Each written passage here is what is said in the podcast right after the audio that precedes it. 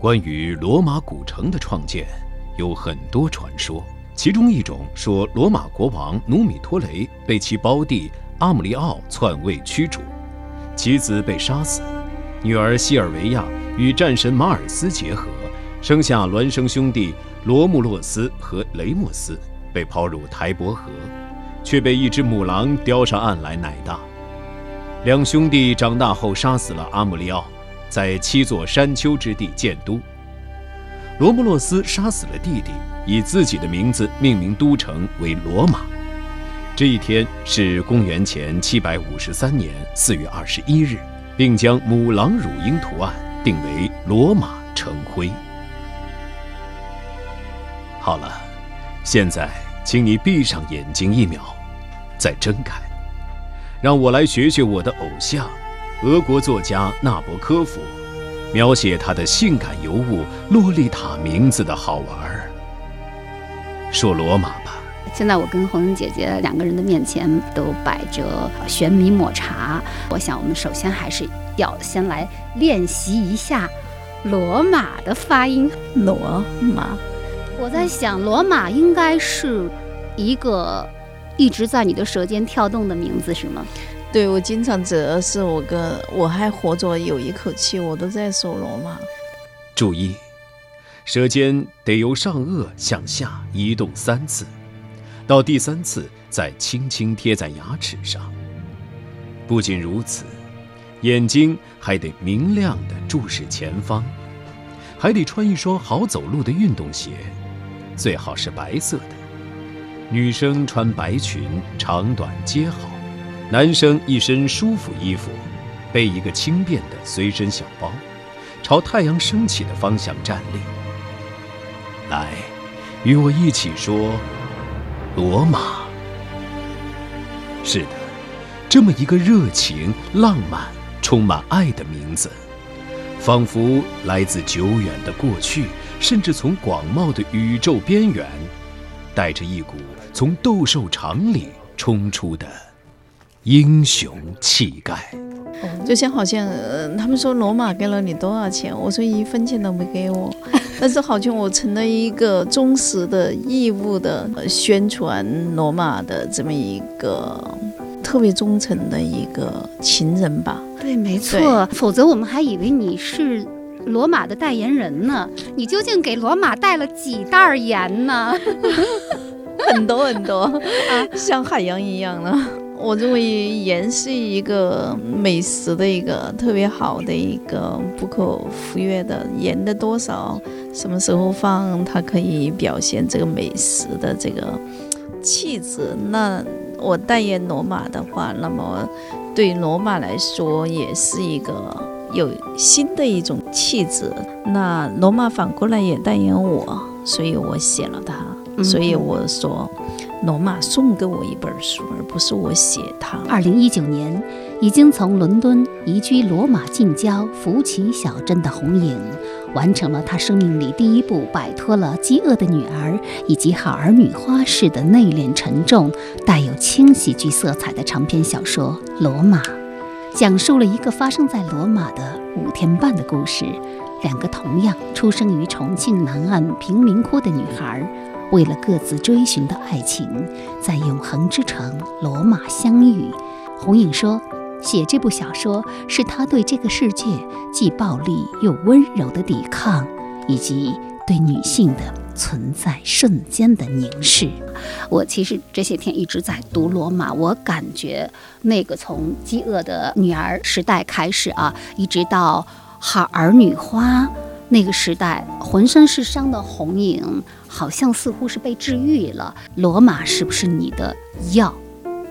啊，罗马它当然是我的药，就是我的伤是需要一次一次的治愈，一次一次的写不同的书。这本书它比较贴近现在我们的年轻的女性的心，就是我们的孤独，我们对爱情的这个向往，我们在生活中遇到的挫折，我们在呃这个命运当中赋予自己的呃生命一个梦想，就是女性的生活瞬间存在的瞬间上面。听众朋友，大家好，这里是山东广播电视台小凤直播室。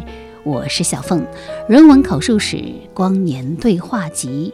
今天我们继续穿越回二零一九年十一月那个阳光明媚的下午，约会著名作家、诗人、美食家，以及在二零二二年又添了一个新身份——电影导演的红影。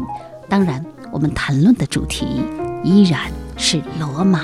哎，我们刚才说到了小说的故事啊，那红英姐姐谈到了两个女性，你用了午夜巴塞罗那那个人物来做了一个比较。我在读的时候，其实我也想到两个人物，就是《布拉格之恋》里的 Teresa 和 Sabina。Sabina 啊，嗯，对，所以这个里面就是要解开罗马，我想是有一个有一个容易的方法，就是说喜欢电影的人就容易了。对，没错。这里面。每隔一段就提到一部电影，对，所以我在读《罗马》的时候，其实我还有一个感觉，它的主角除了两位男主人公、女主人公之外，还有一个非常重要的主角，就是费里尼先生。费里尼从头贯穿到尾，而且背诵费里尼电影的台词儿，也是这个男女主人公他们去沟通心灵的一种方式啊。嗯，就互相背台词儿，能对上了。那就啪就碰出火花来了，就那种感觉啊，就是一个不爱读书的像露露这样的人，最后也背，对，然后背的时候还找到了真爱啊，对，没错，没有结束，原来背电影台词儿也是一种开始啊，对吧？这里只有什么嗯什么的无尽的什么，就是费里尼说的，那是王能考他的，是，结果他最后拿来就是来。好可怕呀！我们如果不会背电影台词的话，连谈恋爱的资格都没有。要放最后一下。我们两个人太有意思了。这本书的作者以及这本书的资深的读者在翻着找台词儿。我们的世界如果不是梦境，那便是罪恶；如果成为梦境，那现实就会抢先一步将我们的亲爱的吃掉。亲爱的，没有结束，也没有开始，只有生命无限的激情。菲利尼说的，她的样子特别陶醉啊！那个马可好崇拜他，他又违背了，所以这个里面有很多冷幽默，对吧？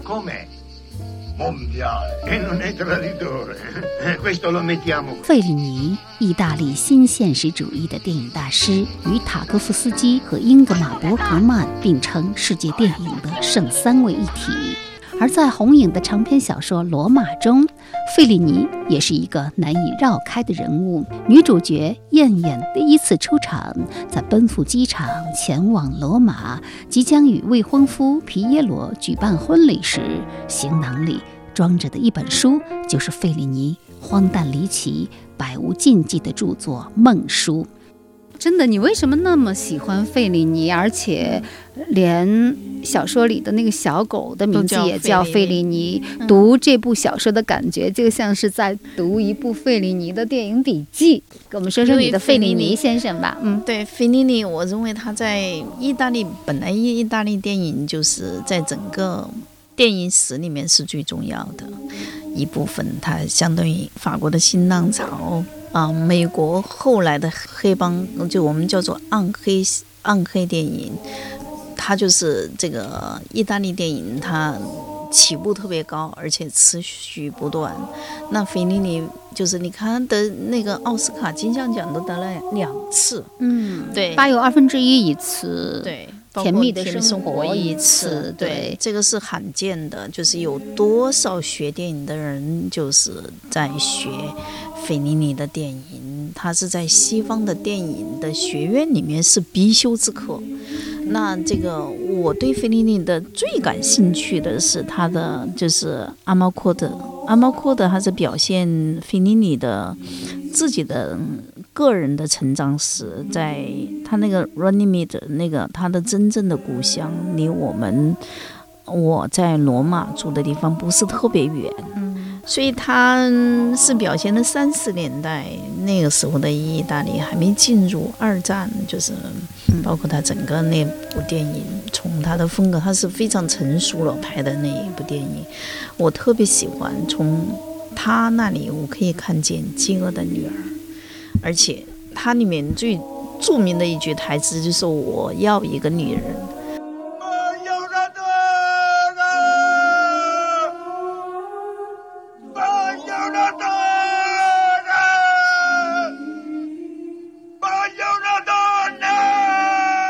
可是我的邻居们不是意大利人，那个邻居发疯也是这样，跑到树上也是说我要一个女人。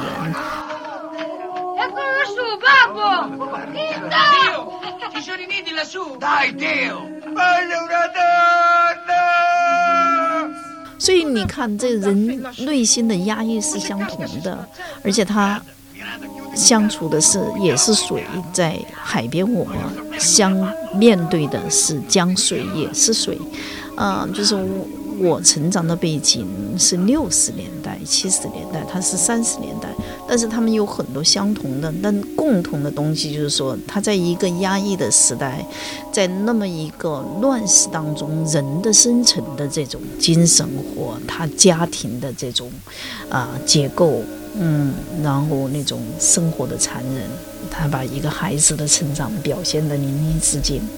那我的这个饥饿的女儿也是这样的，所以我对费里尼的每一部作品非常的在意啊，所以我很自然而然的就是对他有一种崇敬之情，加上我身边的一些朋友在里面写到那个。嗯，鲁伊吉·萨拉菲尼，他也是给费里尼，呃，等于是晚辈，费里尼的晚辈朋友。他也最后费里尼的一部电影，他也给他做美工。他是特别棒的一个建筑师，他同时也是一个画家。他出版了十大天书之一啊，就是世界上的萨拉菲尼字 coat，就是他的这个抄本，在中国也出版了。中文名字还是你帮他起的，叫陆易吉。嗯，陆就是小鹿的鹿，嗯，容易的易，得到吉祥的吉，对，容易得到吉祥，是这个意思是吗？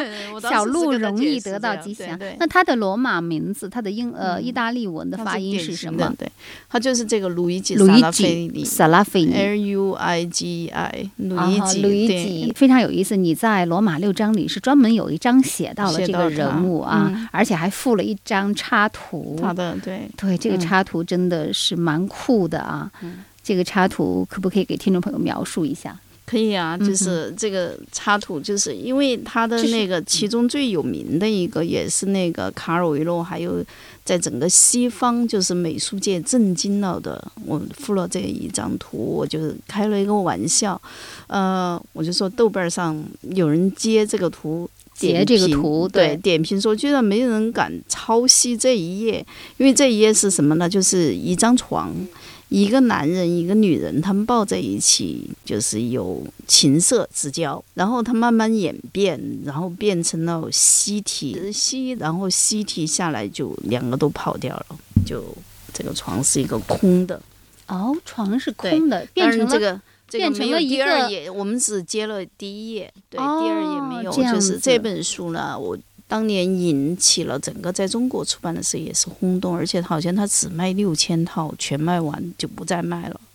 所以他每一本书七百五十块钱也一销而空，就是对，就是这么一个人。我还想去找这本书呢，那看来是不可能找到了。我认为就是淘宝上可能有，但是可能是盗版，真的版早就卖完了。哦，这是个蜥蜴呀，我还以为是鳄鱼呢，应该是鳄鱼吧？鳄鱼，嗯，鳄鱼对不对？我觉得鳄鱼是蜥蜴的大版吧？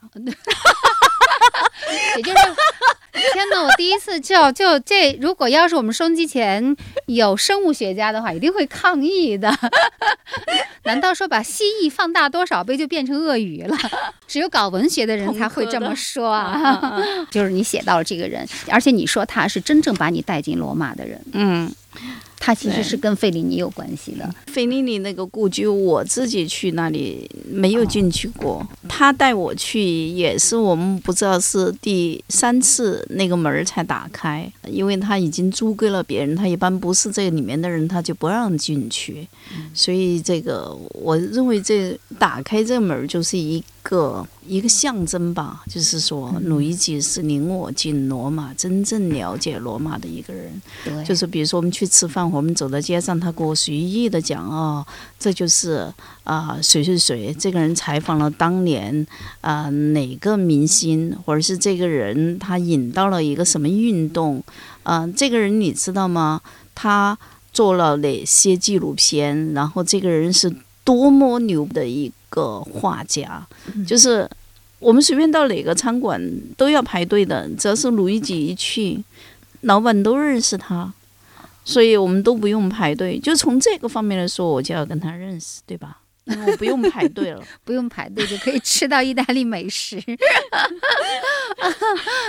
你说我们听众朋友得说这女作家得有多馋呢？其实红英姐姐她不只是馋，她还是一个做菜的高手。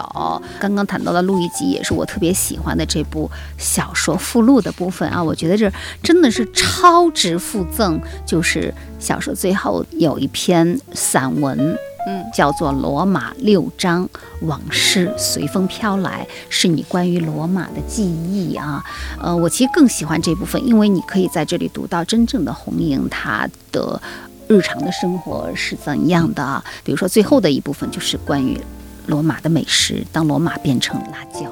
嗯，什么东西都要变成辣椒，最后 所以罗马变成辣椒，你就可以吃罗马了。啊，是这个意思。好，而且介绍了很多呃罗马的菜肴。实际上我在罗马，我在意大利的时候，我最喜欢吃的一道菜是青口，啊就是海虹。啊，你喜欢吃这个我？太喜欢吃了。你知道海虹在我们山东啊，嗯我们是沿海省份哦，所以我们比如说我们吃扇贝呀，或者是吃螃蟹呀、虾呀，这些都是比较高档的海鲜。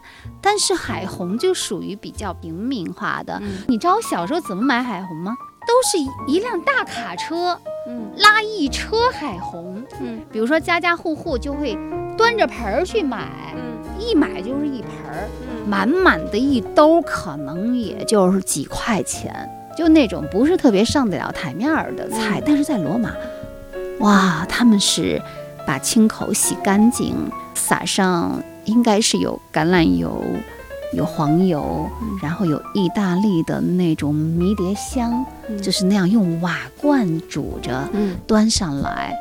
哇，那个真的是我在意大利来做一吃到的道最好的菜。让你们觉得，呃，我用那个广播来做一个好清口。好，我们现在开始美食节目啊！有请我们今天的厨师红影为我们介绍一道清口的做法。对，因为清口要分地点，因为每个地点的清口不一样，就说它做法不一样。比如说澳大利亚的、新西兰的、意大利的，包括我们中国的清口有大小，有它的质地，有的容易就是几分钟就熟了，你不能过。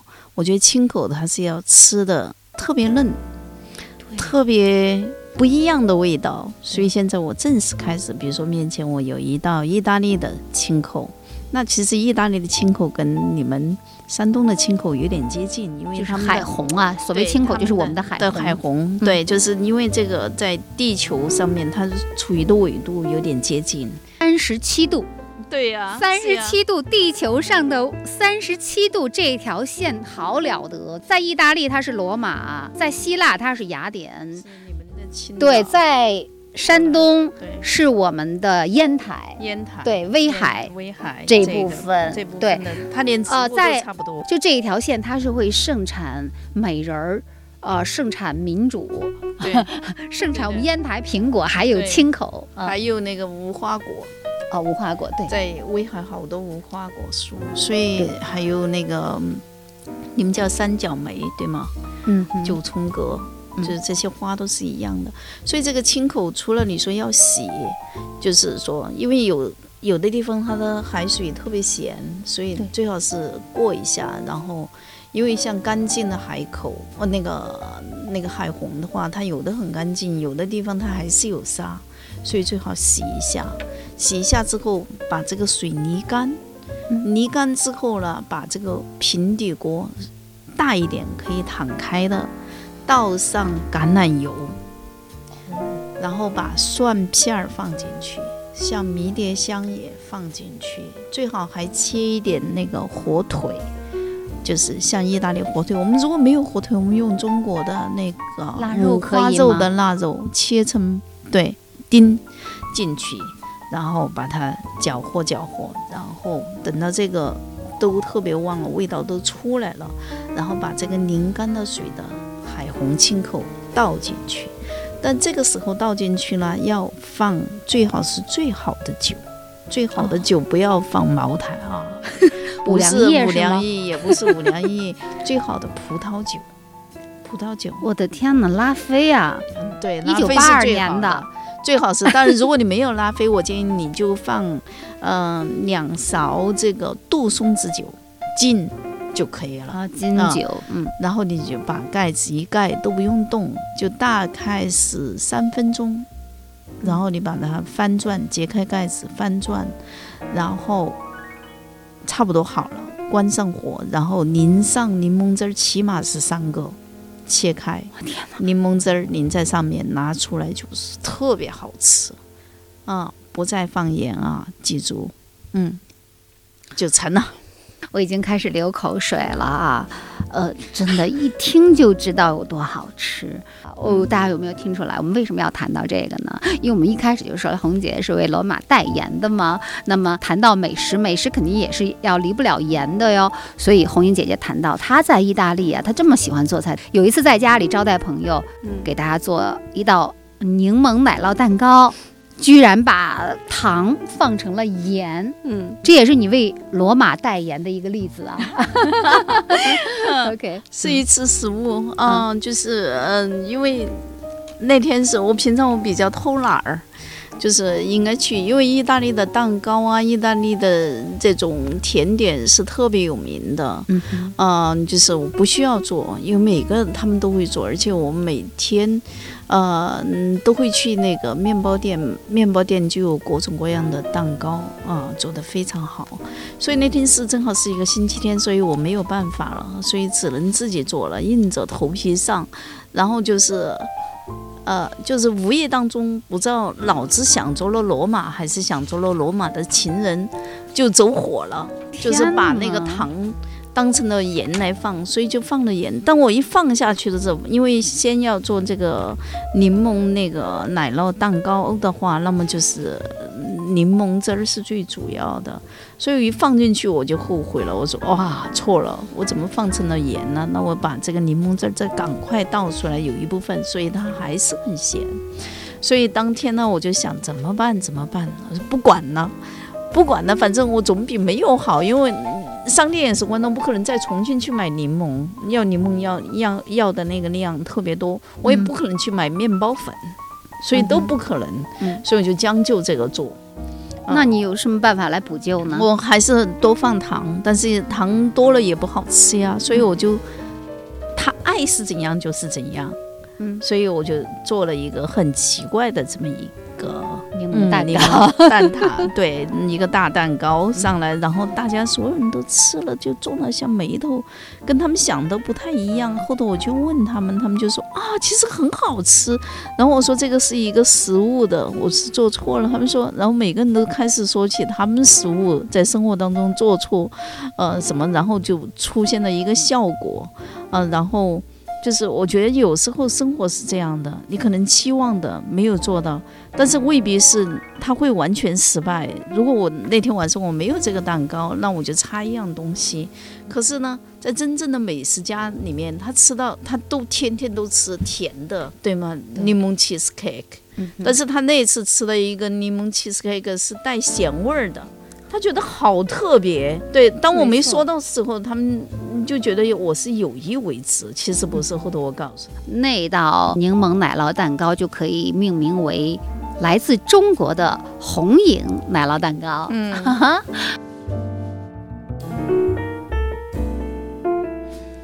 你可以拒绝一切诱惑，除了罗马。罗马文学奖得主、著名作家红影，以长篇小说《罗马》，给追求爱情、梦想和自由的你，给同样孤独的你。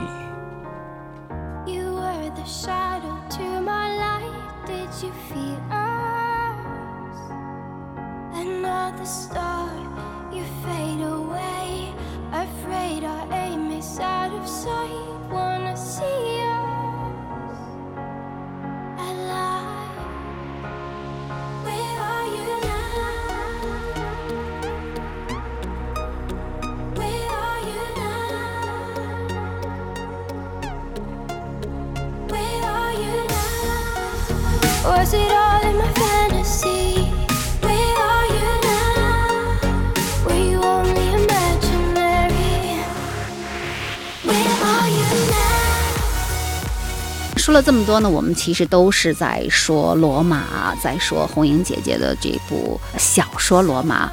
其实我想，罗马它作为，比如说。呃，共和精神的发源地，罗马帝国虽然消亡了，但是罗马的共和精神却成为人类共同的一个非常宝贵的精神财富啊。其实像美国人，他们就自称是我们是罗马人的后裔，所以你去美国，呃，包括白宫，你就会看到他的那个拱门都是罗马柱之类的啊。这本书我觉得既是一部小说，爱情小说，也是一部。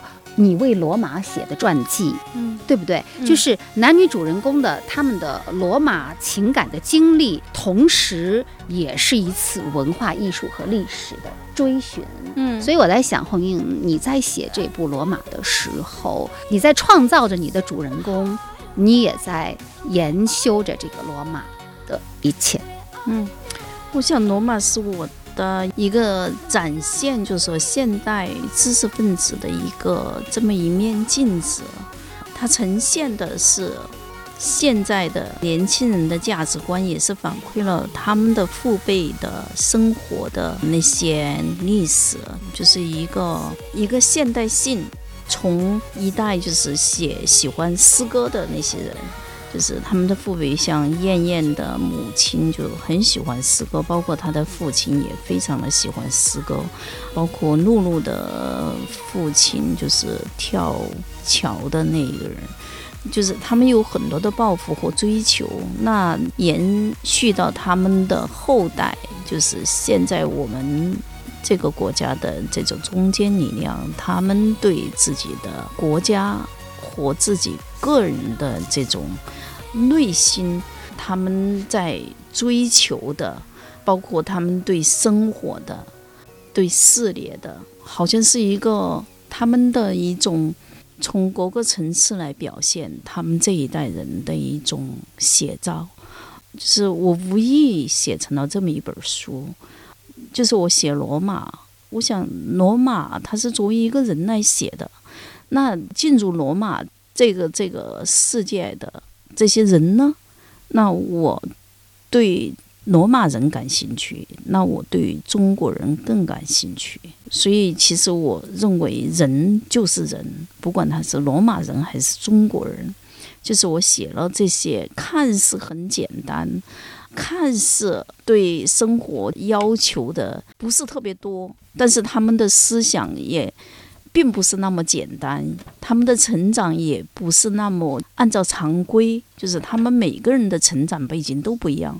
像皮耶罗也是这样的一个意大利人，他的父亲去世，然后他在一个大家庭里面长大。比如说他跟他同学，那最后那个就是他要结婚的时候，按照意大利人有一个传统，就是说。他们的好朋友，比如说男的新郎那边的，他会在一起聊天儿。其实就是说，在那个时候，他们谈论的是，好像你看那么多，现在有那么多恐怖分子，甚至我自己到罗马的时候，也我要去那个万圣殿，万圣殿周围经常都是戒备森严的，全是持枪的士兵，不让你通过。皮耶罗就是演的。未婚夫就他们的所有的好朋友就谈论到这个世界的一种啊深层的一种困惑，我觉得这些都是我们要面临的一个问题。所以这本书看起是很轻，我认为它还是很重的一本书。在这个书的后记里，嗯，你又写到了一个女孩儿。你的每一本书，好像后记或者是在结束的地方，都会出现一个小姑娘，就像你的作品的一个图腾一样，就是闪闪发光，充满了巫意。像这部小说的结尾啊，你是这样写到的：他的眼睛看到的地方，全都结了冰。江面、轮船和岸上山坡像一个巨大的立体变形镜子，反射着各种各样的人，还有高大的马，也有人在掘冰，想捞鱼。一个瘦瘦小小的黄毛小女孩，穿了一件白衣，戴了一顶遮耳帽，在朝他看。那是幼年时的她。小女孩露出一丝匪夷所思的笑容，后退着。冰化掉，是江水。在静静流淌，当然，那只是错觉。四下全是冰，一片冰的世界。小女孩对他说：“白天他们不能伤我，夜里他们不能害我，因为他希望自己既是石头，也是无形无色之水。”二零一八年九月二十八日改定。那我读的这一段。哇，我们时间那么宝贵，但是我就控制不住自己要把这一读完，对，都读完了。这是你全书的最后一章，后记的一章。这个神秘的小女孩又出现了，而且带着一种魔幻的色彩啊。嗯，对你这一段，你究竟想要告诉我们什么？这个是就是这整个书的结构当中最重要的，从这个第一篇一个小女孩儿。她走到江边，看着很多人在钓鱼，然后她看见了大轮船，所有的轮船上来，然后轮船上的人看见他们在江岸上是钓鱼的，或一个小女孩打着一把蓝色的雨伞，然后他们在说什么呢？就是这个是一个访问，好像所有的这个我讲的故事都是。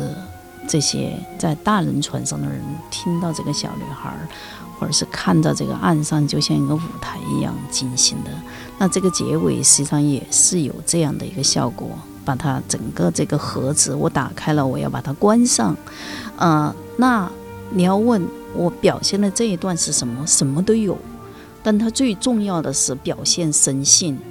就是既然我谈罗马，既然我谈重庆，我谈人的命运，我们跟人性、神性这是分不开的，所以它有一种宗教之感在这个小说里面。你也可以说是你，也可以是我啊，你也可以说它是红影。对我都没有想到，原来果然我面对的是一个女巫啊，她是要来掏走你的心的，用她的小说。那邓肯。有一个舞蹈，还是他的自传，叫做《死亡与童女之舞》。我觉得在你的内心，是不是也一直住着这样的一个童女？你在内心喂养着她，嗯，给她力量，她也在反哺着你。嗯，就是我的母亲，就是我有一次走路走迷路了路，然后母亲找到了我。当时我记得我我母亲是准备把我送给一个亲戚，然后那个亲戚就看见我母亲找到了我之后，就说这个孩子他眼睛里面有一种东西，说对我妈妈说你一定要好好的善待他，千万不要再送给别人。啊，我的母亲在我长大的过程当中总跟我说这个故事，我想这个。这个东西在我的眼睛里面，或是住在我心里，都是因为心眼睛是心的一种反馈。就是我永远相信善的力量，我相信光明的力量。我不管在任何时候遇到了任何麻烦问题、迈不过去的任何一个时刻，我永远相信这都是临时的、暂时的，一切都会过去，一切都会变好。就像母亲的那句话：“你只要想着好的，坏的就会过去；你只要把坏的忘掉，好的就会来到。”在罗马，你有没有碰到过母亲？嗯，其实我经常在罗马想到我的母亲，在万圣殿，还有经常我跟我女儿对视，然后女儿很神秘的一笑，那就是我母亲的这一笑。我认为就是。我在罗马的时候，就是好像这种感觉非常的强烈，就是好像我的母亲无时不在，比如说我们吃冰淇淋的时候，我跟我女儿经常，我们一到罗马，我们就会在西班牙台阶，然后我们。一定会买那些，就是因为经常罗马他吃冰淇淋有两个地方，一个是在店里，因为罗马有一个全世界最大的冰淇淋店，就是世界上任何一种冰淇淋都在，它是像一个大的超市一样的，大的一个呃广场一样的。还有一种呢，就是路边街上推着那个车子来兜售给你的，就是手工做的冰淇淋。所以，我跟我女儿有一个惯例，就是买了冰淇淋，一定要坐在那个台阶上，让所有爱这个台阶的人，像赫本，还像其他的最普通的一个人，就是坐在那里，然后一边吃一边看对方在看，享受这个阳光，在享受远处来的音乐。那个时候，我就想到我的母亲，因为我在我的好儿女花里面写到我的母亲。她唯一一次到北京来看我的时候，然后我带她还有我的二姐去雍和宫。去雍和宫的时候，我们去拜了佛、烧了香，然后就坐在雍和宫里面一个银杏树下，然后一把长椅上面，我也给他买了冰淇淋。然后母亲就说：“哎呀，这个冰淇淋是我一生吃的最好吃的，我我从来就没吃过这么好吃的冰淇淋。”我想，我的我我的母亲如果是在罗马的台阶上，嗯，西班牙台阶上，跟我和我的女儿一起坐在那里，她肯定也会这样说：“哎呀，这是世界上最好最好吃的冰淇淋，我怎么那么的幸福？”罗马与冰淇淋同在。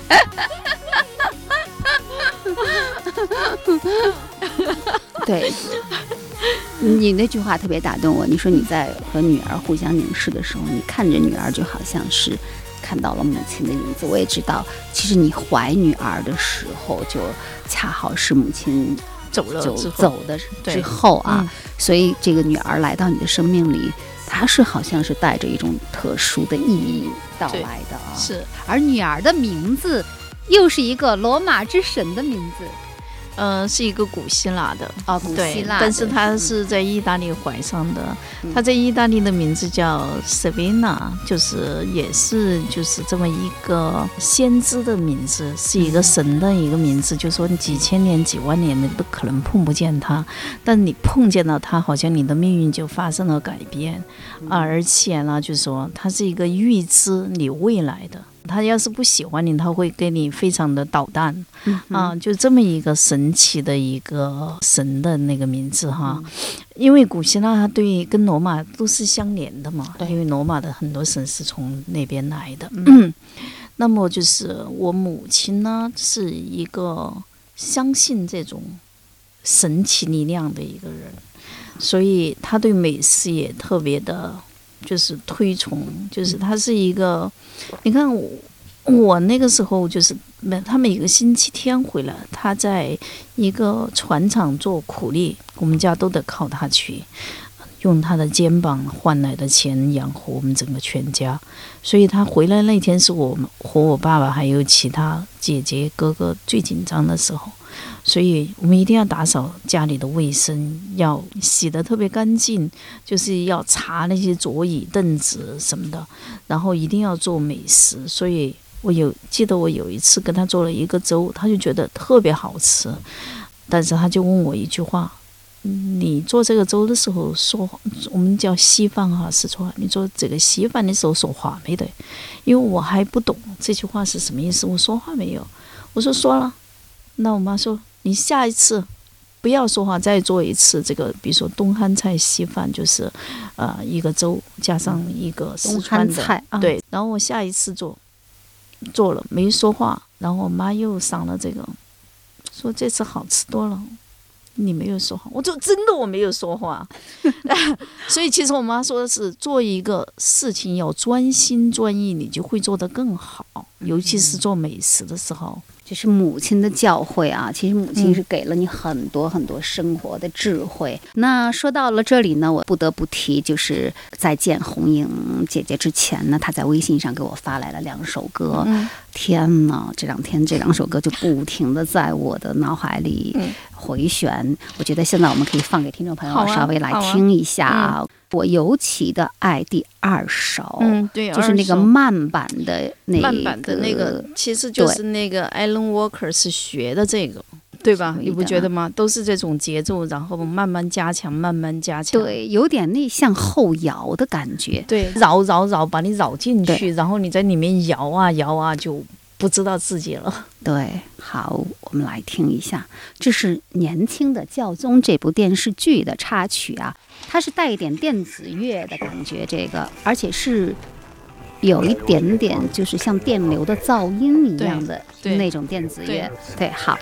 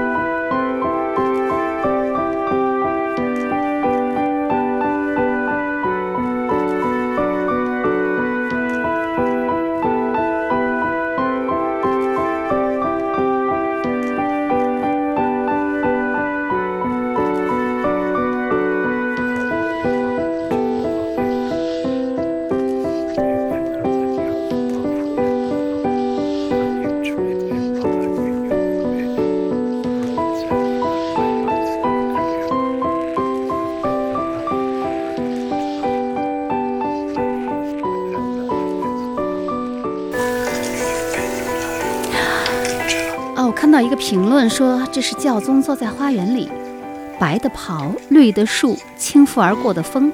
人生的真谛是什么？救赎是什么？一切好像不那么重要，也不那么烦恼。这是一位叫 City Lily 的朋友啊，他的评论也是在这首歌下面获得点赞最多的一个评论。好像还有一个人点赞也特别重要，在这个下面。嗯，我看一下哈。他说：“那些我没有坐上的飞机都去了哪里？一切都与我无关，像一个星球孤独的旋转。”还有一个人，嗯，叫做油炸吹风机，他有一个评论，他说。其实我比谁都想安定下来，却始终不能如愿。或许我不知道自己想要的是什么，但我清楚的知道自己不能接受什么。不过现在无论怎么说都已经过去了，我们还是要开始新的生活。所谓不留遗憾，是一块齿轮终会遇见另一块齿轮，并且天衣无缝的紧紧的咬合在一起，哪怕。被磨去了棱角，也要一起坠落。爱有很多种，远长相守。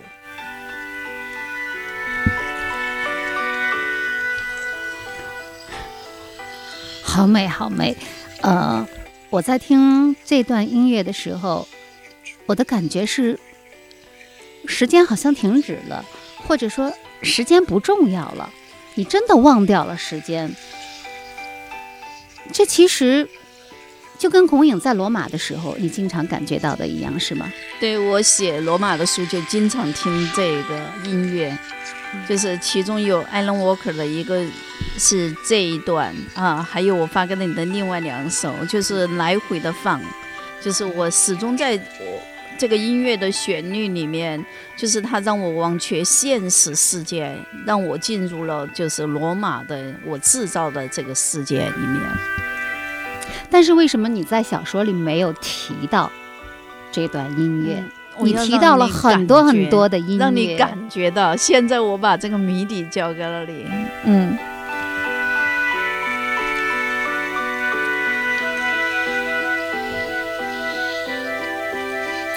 乐有的时候就是一个时光机，你有没有感觉到？对，它就是一个时光机，让你去你想去的世界。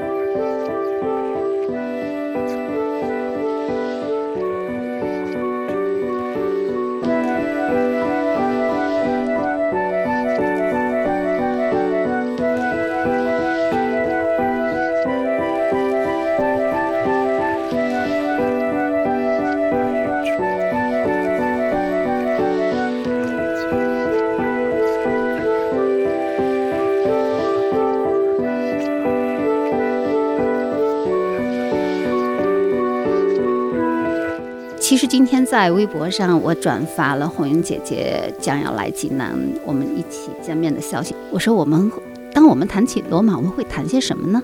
嗯那个听友说，罗马是永恒之城啊，谈谈永恒吧。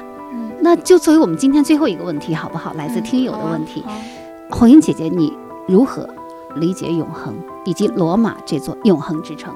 嗯为什么罗马会被称作永恒之城？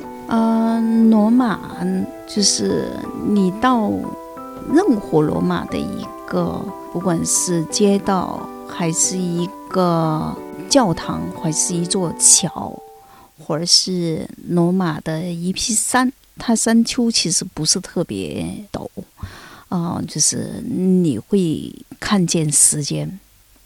因为它会在一些名人居住的地方就会钉有牌子，比如说费里尼的故居，它有费里尼的牌子；比如说有其他拜仁呐、什么，还有一些大雕塑家呀，什么，包括甚至就是路易吉·萨拉菲尼他的姑妈住的地方有一个牌子，是因为他姑妈的儿子也是他的堂哥，是第一个上月球的人。所以它有很多这些跟时间有关的一个牌子，它就是跟时间有关，都是过去的了不起的，给人类有贡献的人。那么你会首先想到时间，想到时间，你会想到自己的生命。我认为生命你怎么理解？有的人活过了一百岁，有的人就活了，就是像我的意大利的一个邻居，他就活了十岁，可是他特别的讨人喜欢。他死了之后，这个政治上的人，所有人都跟他来送丧，就是唱歌，关掉了自己的家门，哪怕开店的也关掉了。就是说，就是生命它的短暂不是依照这个实际的这个短暂来的，就是我认为生命它在于瞬间。就是你在一瞬间，就是我们说你很幸福。我觉得这你回忆这一瞬间，他就把这个瞬间拉长了。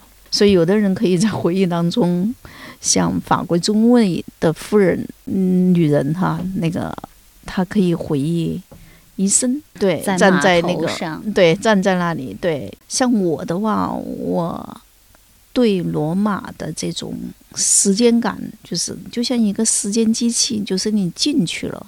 它会让你的生命就是每一个点都很明显。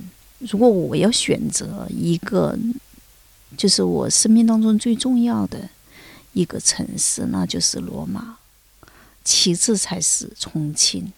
呃，因为重庆它是跟我一起，就是我就是重庆。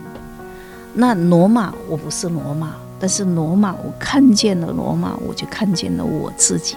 罗马就像你的一面镜子。是。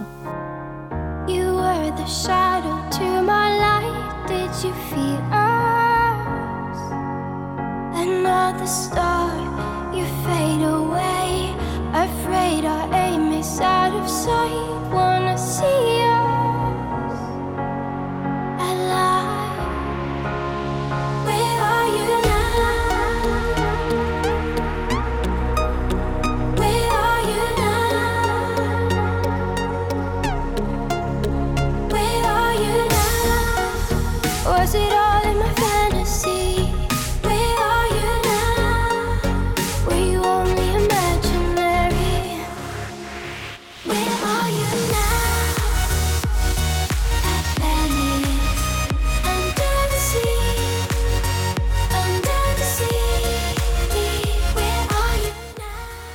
如果你问红影，罗马令你最爱的是什么？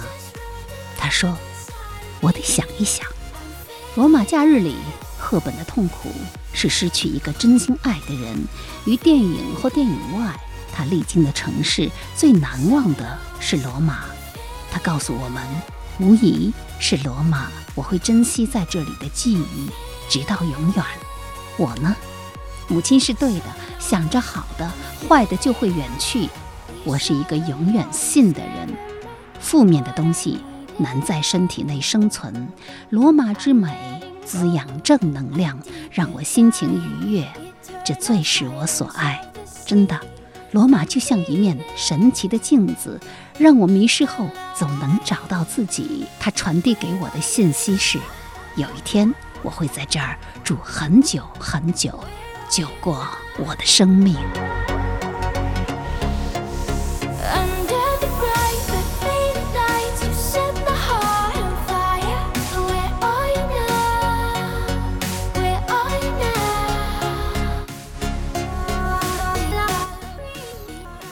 now? 人生最低谷时，红影受到来自罗马的邀约。他的长篇小说《K》英国情人获得有意大利的文化奥斯卡之称的罗马文学奖。蜕变由此开始，新女性与永恒罗马的碰撞，让奇迹诞生。震撼一代人灵魂的文学经典《饥饿的女儿》作者，首位获罗马文学奖的华人作家、诗人红影，用十三年意大利生活经历、四年写作，成就一部无国界感、活色生香的《罗马》，给追求爱情、梦想和自由的你，给同样孤独的你。人文口述史小凤直播室，本期嘉宾红影，带你阅读长篇小说《罗马》。